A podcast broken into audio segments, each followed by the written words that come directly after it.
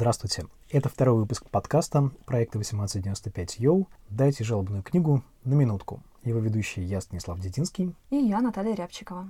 И в этом подкасте мы выпуск за выпуском будем разбирать каждую минуту фильма Ильдара Рязанова «Дайте жалобную книгу», которому фильму, а не Рязанову, в этом году исполняется 55 лет. Да, и, как всегда, вначале мы предлагаем вам вместе с нами посмотреть, ну или послушать ту самую минуту, которую мы сегодня обсуждаем. Сегодня у нас минута номер два.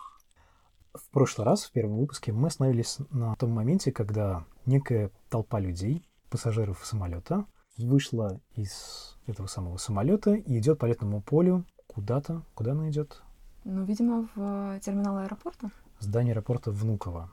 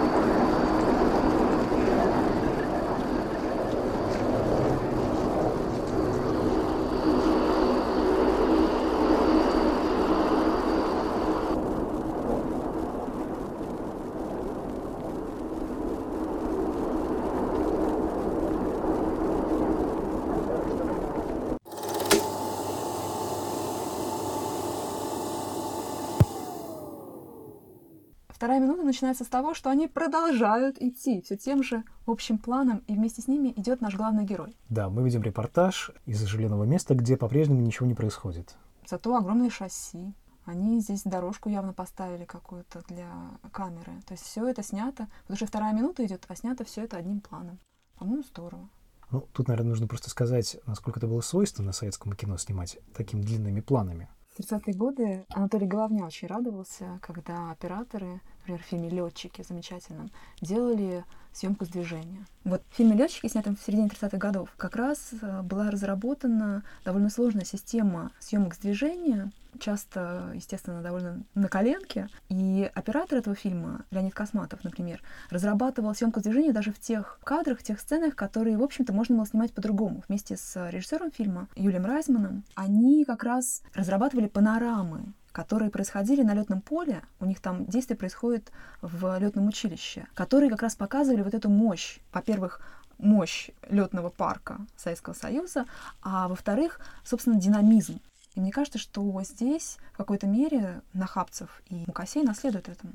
Ну, просто еще возвращаясь к теме первого нашего выпуска, первой минуты, мы должны понимать, что самолеты как бы передают свою мощь, свою силу группе пассажиров, которые из него вышли. То есть некие такие посланники, которые таким роем разбегаются по разным углам аэропорта, земли, советской. И их также много, как самолетов, которые мы видим на заднем плане. Но идут они, в общем-то, довольно все-таки организованно. Они идут внутрь. Ну, потому что советские люди — это высоко организованные люди. Угу. Между тем, мы в наших титрах, которые идут параллельно с изображением, дошли до исполнителей главных ролей. И здесь важно, как они расположены, эти исполнители. Первая плашка, да, это Олег Борисов, Лариса Голубкина, Анатолий Кузнецов. Все втроем, можно сказать, по алфавиту, между прочим.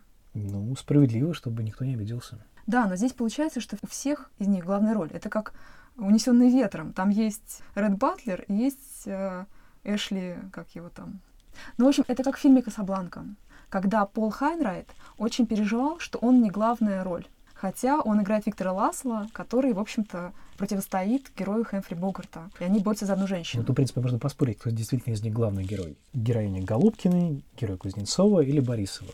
Поэтому, чтобы никто не спорил, хотя явно сценаристы спорили, и на этом построен формальный их сценарий, между прочим, чтобы никто не спорил, вот именно в этом списке герои, актеры даны, мне кажется, просто по алфавиту. Ну, все-таки это гипотеза. Это теория ничем не подтвержденная. Но в то же время мы не сомневаемся, что Борисов главный герой. Но с этим связано именно то, что советские критики упрекали этот фильм, ну, часть критиков, скажем так, э, людей, которые писали письма, даже если были нереальные люди, даже если за них писали журналисты. Ну, в общем... Спойлер. Спойлер, спойлер, спойлер, спойлер. В общем, это фильм обрекали, что Олег Борисов, точнее его герой, в фильме ничего не делает. Просто ходит, бьет баклуши. Там, да, да, про такое говорили. И, в общем-то, он как бы тут как бы ни к чему не нужен, потому что главный герой фильма, конечно же, работники советской торговли, общепита, а вовсе не этот э, странный хлыщ э, в костюме с галстуком. Версачи. Галстук от Версачи, да.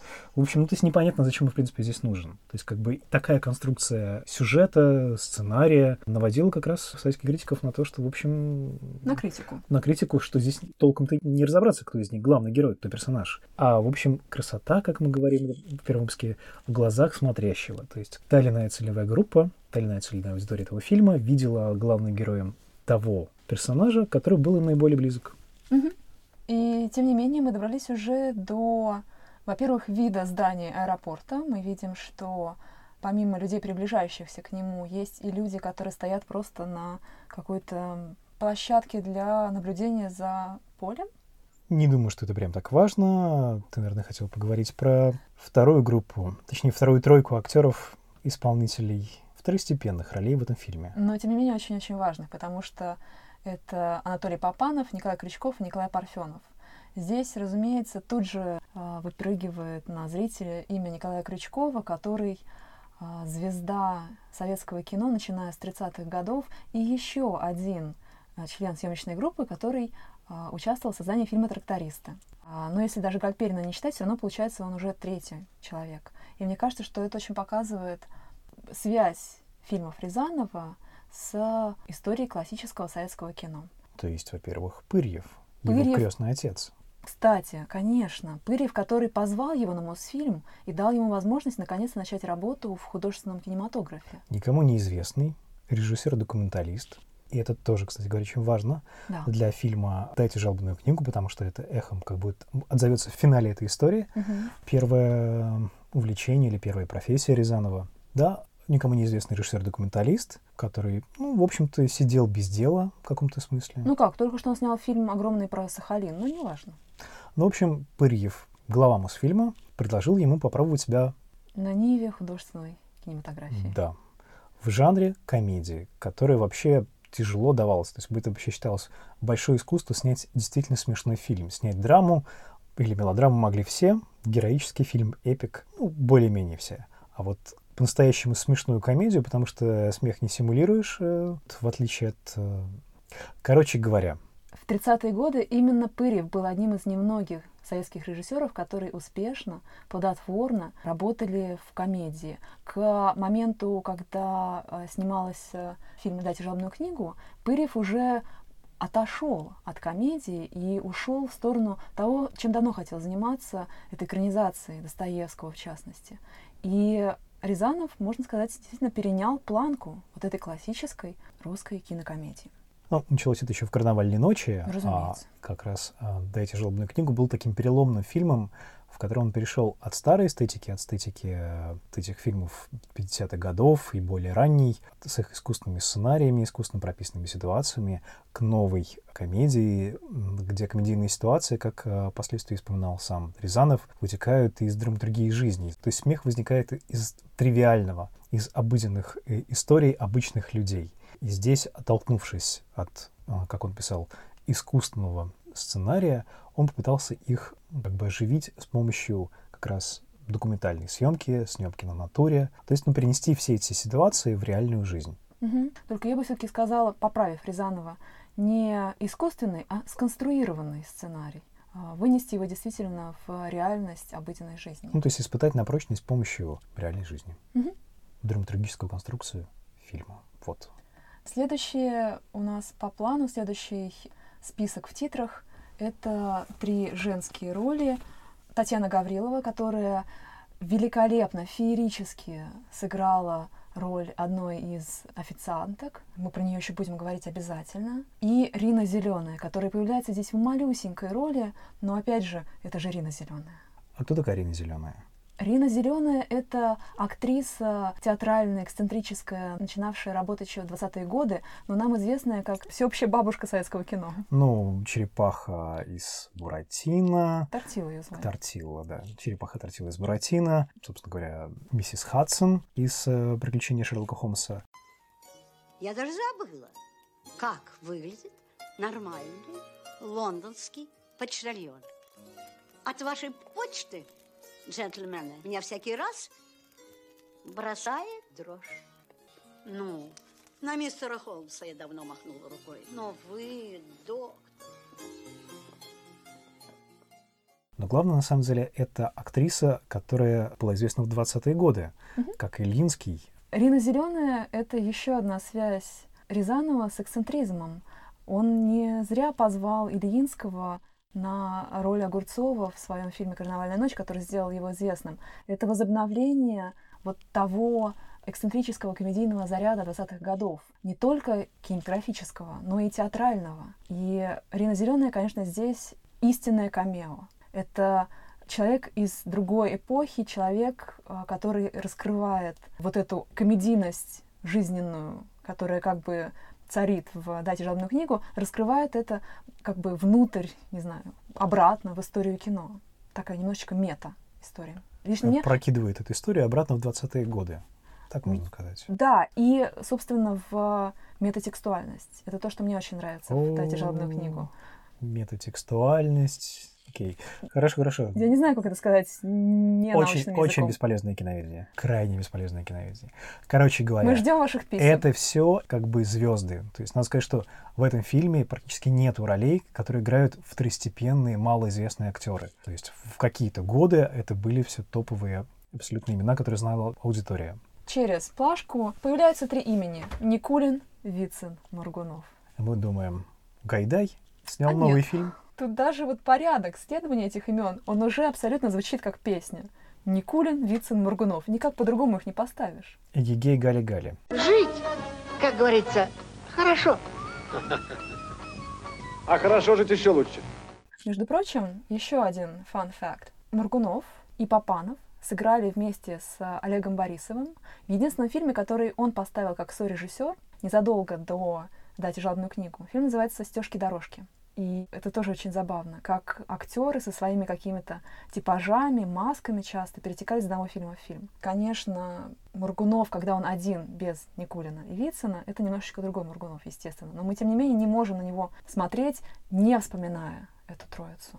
И, конечно же, Рязанов здесь использует ее именно как троицу, именно как уже устоявшийся образ, ну, типа, братья Маркс. Он украл это у Гайдая или это украли до него сценаристы фильма? В режиссерском сценарии точно не указано, что вот три этих героя — это Никулин, Вицин, Моргунов. Там указаны их функциональные свойства, скажем так, но мы дойдем до этого. В каких сценах они появляются, какие сцены они объединяют. Но нет указания на то, что это именно они. Продолжаем смотреть вторую минуту фильма. Эпизоды. Эпизодические роли здесь тоже играют замечательные актеры. Пуговкин. Пуговкин, Зоя Федорова, еще одна звезда 40-х годов, которая здесь появляется в эпизоде, но тоже камео. Замечательный Александр Леньков, для которого это была одна из первых ролей. Очень маленькая, но заметная. И Леньков, который долгие годы преподавал в Авгике, вообще был такой ну, присутствием в авгиковских коридорах и связью живой с а, вот этой историей. Я это очень хорошо помню. И, конечно же, Юрий Белов здесь появляется, герой-любовник, неудачливый герой-любовник фильма «Карнавальная ночь». Здесь он появляется как один из друзей главного героя. И первый, кстати... То есть, простите, пожалуйста, можно говорить о вселенной Ильдара Рязанова, в принципе, потому что все эти персонажи, все эти герои его существуют, в общем-то, так или иначе примерно вот в одном городе, в одной советской стране. И то самое НИИ, которое возглавляет героини фильма «Служебный роман», в общем-то, может быть тем самым НИИ, члены которого делят гаражные кооперативы. Ну, не может, потому что у них, там, у них там институт э, защиты животных. Ну, Но мы справедливости Соседний кооператив. Соседний кооператив. Но об этом мы еще поговорим, потому что это теория, которая требует подтверждения наглядного.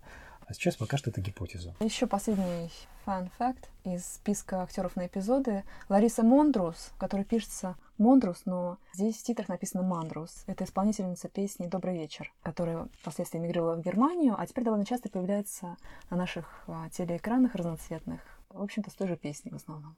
По поводу цвета. Как вы обратили внимание, по первым кадрам этого фильма можно что он черно-белый. Хотя предыдущие фильмы все Эльдара Рязанова цветные. И это, в общем, не случайность. Для него было совершенно сознательным решением не в целях экономии, а в целях как раз художественного решения обратиться к черно-белому кино. Черно-белой пленке, которая подчеркнула бы документальность изображения, потому что, как мы знаем, вся кинохроника снималась на черно-белую пленку. И зрители автоматически были настроены на восприятие документального мира как более подлинного, чем цветное изображение. Карнавальная ночь. Цветная девушка без адреса не помню. Цветная. Цветная. Совершенно серьезно. Человек А, ниоткуда. Белов же в «Девушке без адреса» играет. Гусарская баллада. То есть, получается, три следующих фильма, снятые в второй половине 60-х годов, это все черно-белое кино. Это комедии, снятые на черно-белую пленку. Мы приближаемся к последней четверти второй минуты. Саспенс, саспенс. И, наконец-то, после окончания титров, мы делаем склейку и перемещаемся уже на смотровую площадку. Они делают склейку. Они делают склейку, а мы, зрители, перемещаемся вместе с камерой на смотровую площадку возле здания аэропорта и видим нашего героя, еще пока безымянного неизвестного нам, но чуть-чуть поближе и чуть-чуть более индивидуализированно. Ну, камера ухватывает его из толпы. Дальше, опять-таки, следит за ним Но уже статично. статично. А, вот он проходит мимо, и мы наконец-то видим. Непонятно, загорело это лицо или нет, если честно. Прищур тоже Ну, не очень видно. Некий молодой человек. Бодрый, поджарый, который явно куда-то торопится. Пока он еще не вошел в здание, на этом моменте начнется третья минута, сценаристы и режиссер продолжали разрабатывать то, как они, собственно, познакомят зрителя со своим героем. И вот та идея с а, матчем футбольным, которая так занимала сценаристов Галича и Ласкина, она осталась и в режиссерском сценарии, но была сделана немножко по-другому. Это нам важно. Может быть, не в этой минуте, но в следующей точно. Потому что это показывает, как менялся сценарий от литературной разработки к режиссерской разработке и, собственно, к съемкам и монтажу, к финальной версии, которую мы видим на экране. Режиссерский сценарий начинается уже все-таки в аэропорту, но с другого самолета. Ту-114. Ага. Первый кадр. Аэродром, натура, титры, компьютерная съемка, ответственно сверху общий план. Уже понятно, что этого в финале не было. Как распластанная птица стоит на бетонной площадке аэродрома гигантский самолет Ту-114. К самолету подъезжает трап, возникает заглавный титр «Московское приключение». Надписи с фамилиями участников съемочной группы и исполнителей ролей возникают на следующих далее кадрах. Следующий кадр. Пассажиры выходят из самолета. Среди пассажиров высокий молодой человек в плаще с дорожной сумкой на плече. У него открытое, загорелое лицо. Вот дался же им этот загар. За стеклами очков внимательно прищуренные глаза. Очков на Борисове, как вы понимаете, в кадре нет. Это Никитин. Аппарат следует вместе с ним. Никитин оглядывается по сторонам, видимо, разыскивая кого-то, но его никто не встречает. Пассажиры усаживаются в трехвагонный поезд, который уезжает к зданию аэровокзала. На здании большие буквы «Москва». Сменяют друг друга титры. Следующий кадр. Проезд, общий план, панорама. Никитин выходит из главного подъезда аэропорта, проходит вдоль стоянки автомашин, в руке у него небольшой чемодан. Никитин останавливается у светлой «Волги», здоровается с шофером, садится в машину. «Волга» трогается с места. Титры продолжаются. Возникает музыка увертюры, ее тема — мелодия корреспондентской песни. Ну, так или иначе, мы видим, что это человек, у которого есть какие-то привилегии, потому что «Волга» — это служебный автомобиль. Таких автомобилей, в общем-то, у обычных советских людей, как правило, не было. Да, но, к сожалению, в фильме мы этого как раз и не видим. Об этом мы поговорим на третьей минуте. Как мы переходим из аэропорта куда-то еще. Пока же в режиссерском сценарии с автовышки по шоссе мы видим кадр. Мы видели бы, если бы это был снято кадр, по шоссе, ведущему в Москву, мчится Волга. Она кажется маленькой точкой на ленте дороги, окаймленной лесами. Титры. Дальше. Общий план. Натура, улица Москвы. Снято из машины. На переднем сиденье Никитин и шофер. Волга приезжает в Москву, едет по широкой улице с большими новыми домами. Продолжаются титры. Никитин любуется городом, как человек, который вернулся в него после долгого отсутствия. Следующий крупный план. Никитин переключает радио в машине. Вместо музыки слышен рев трибун на стадионе и взволнованный голос спортивного комментатора. Титры кончаются, музыка переходит в шум стадиона. И следующий план – это редакция «Натура». От крупного плана до среднего – панорама. В ванночке для проявки плавает снимок большого формата. Через сетку футбольных ворот виден головокружительный прыжок вратаря за мячом. Шум стадиона стихает, и идет первая фраза. «Ты же сам понимаешь, Юрка», — слышен голос Германа. «Если бы не работа, я бы встретил тебя, организовал бы небольшой почетный караул». Камера панорамирует. Фотолаборатории Никитин и его друг, фотокорреспондент Герман Крылов. Ладно, не оправдывайся, мягко говорит Никитин. Игра-то хоть была приличная, Классная была игра. Ты как летел? в основном по воздуху. Понятно. И Герман обращается к лаборанту. Петя, я уйду ненадолго. Накатай, пожалуйста. И наши герои снова перемещаются праздновать приезд Никитина. То есть работа журналиста — это бесконечный праздник. Написал, выпил командировку, в командировку, в командировку. Это будет в следующих минутах. Ну, у Ну, нас так закончилась надо, собственно вторая говоря, минута. вторая минута закончилась, да. И это был второй выпуск подкаста «Дайте жалобную книгу на минутку». И его ведущий я, Станислав Дединский. И я, киновед Наталья Рябчикова. Слушайте подкасты проекта 1895 Йоу в Google Podcast, Apple и других платформах. Спасибо. До нового выпуска. Ча-ча-ча.